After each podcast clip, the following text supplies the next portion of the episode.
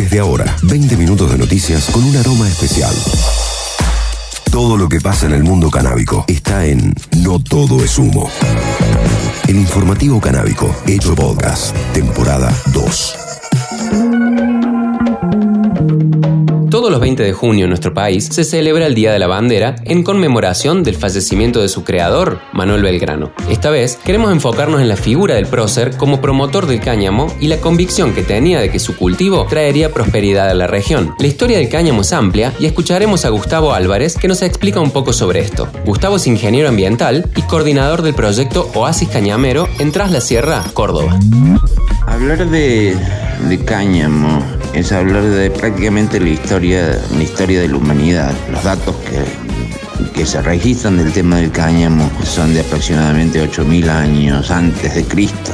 Así ha ido pasando a través de la historia. Hay restos de, que se cultivaba cáñamo en muchas civilizaciones. Entonces, por eso es prácticamente hablar de la historia de la humanidad cuando uno hace referencia al cáñamo. Belgrano era un gran estratega, era conocedor de lo que pasaba en Asia, Europa y Norteamérica. Sabía que en las colonias norteamericanas se utilizaba el cáñamo con éxito. Incluso Washington lo plantaba en sus propiedades. La cantidad de usos era abundante. De cáñamo eran los uniformes que vistió el ejército norteamericano durante la guerra de independencia. Se hacía papel de cáñamo o se consumía como alimento. Tal era la normalidad de su uso que el acta de independencia de Estados Unidos está hecha de papel de cáñamo. Si nos trasladamos a América, los distintos, eh, las distintas personalidades que forjaron la independencia de lo que se conocía, lo que hoy se conoce como Estados Unidos, que en la Unión Americana lo llaman, eh, la mayoría de ellos, que digamos del norte, peleaban contra los confederados, ¿no? Contra el sur, los proesclavistas, este, que eran cultivadores de algodón. Y a diferencia de eso, eran los, los del norte, los que después firmaron la declaración de la independencia, en, de- en definitiva, este,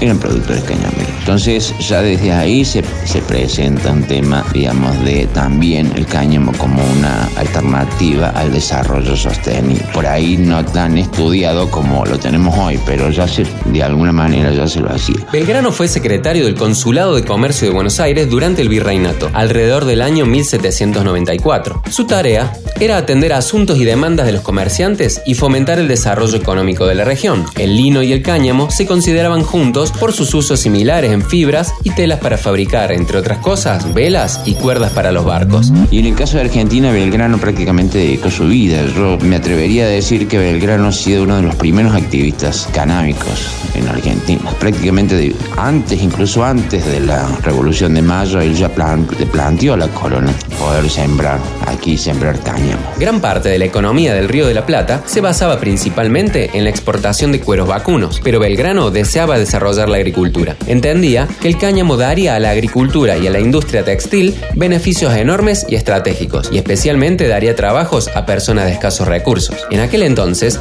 no se conocían los efectos terapéuticos, que recién fueron introducidos en Europa a mediados del siglo XIX desde la India. Pero además lo veía también por una necesidad de poder paliar situaciones de hambre, situaciones de más necesidades, ¿no? Este, abrigos, de, de papel y demás que, que necesita cualquier pueblo, digamos, o cualquier persona para poder desarrollar su vida. O sea, cuestiones básicas, obviamente. En eso pensaba Belgrano, digamos. Dado el contexto internacional, Belgrano contempla las ventajas del cáñamo para la industria naval. Lamentablemente, advirtió que no había interés de España en estimular el desarrollo de las colonias. Los comerciantes españoles monopolizaban el comercio y hubieron resistencias internas para el desarrollo de una industria cañamera local. Los contrabandistas estaban preocupados en seguir con el negocio, mientras que en España opinaban que las medidas de Belgrano favorecían la autonomía del virreinato a partir de la competencia. Y eso se presta el cáñamo como un cultivo este, hoy por hoy considerado uno de los, de los más aliados o el más aliado para, para combatir, digamos, o para mitigar las cuestiones climáticas, eh, climáticas que tienen que ver con el, con el cambio climático, pero en definitiva que hacen también a mitigar problemas socioeconómicos, ambientales y políticos también, ¿no? Este, porque solucionar el hambre de un pueblo es un, es un acto político también muy grande. En ese sentido, el desarrollo de la industria del cáñamo es una cuestión de soberanía e independencia económica, que debe construirse sobre la cultura canábica local y el potencial científico nacional, procesos de innovación y aprendizaje local que estimulen la competitividad y permitan la transformación de las economías regionales en sustentables y democráticas. eh, creo que es eh, importante y bueno, el tema de poder eh, revalorizar la producción de cáñamo aquí en el país por todas también nuestras, nuestras posibilidades de, de poder desarrollar también una industria a partir de este cultivo. Entonces, yo creo que me atrevo a considerar que Belgrano, Manuel Belgrano fue el primer activista canábico que hemos tenido aquí en Argentina y a le debemos, lo debemos ver también además como una persona sumamente estudiosa, preocupada, patriota, ¿no? Porque pensaba en el bien común. A través de, este cultivo pensaba en el bien común.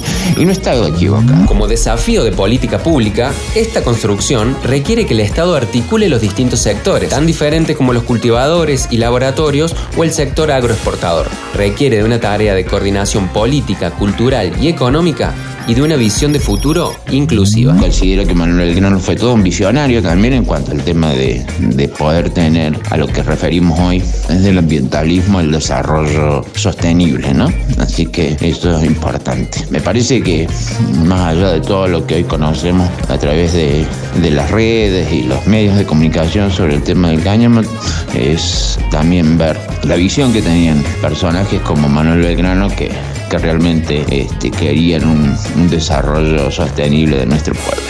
Hasta aquí, noticias para saber qué es lo que pasa en el mundo canábico. No todo es humo.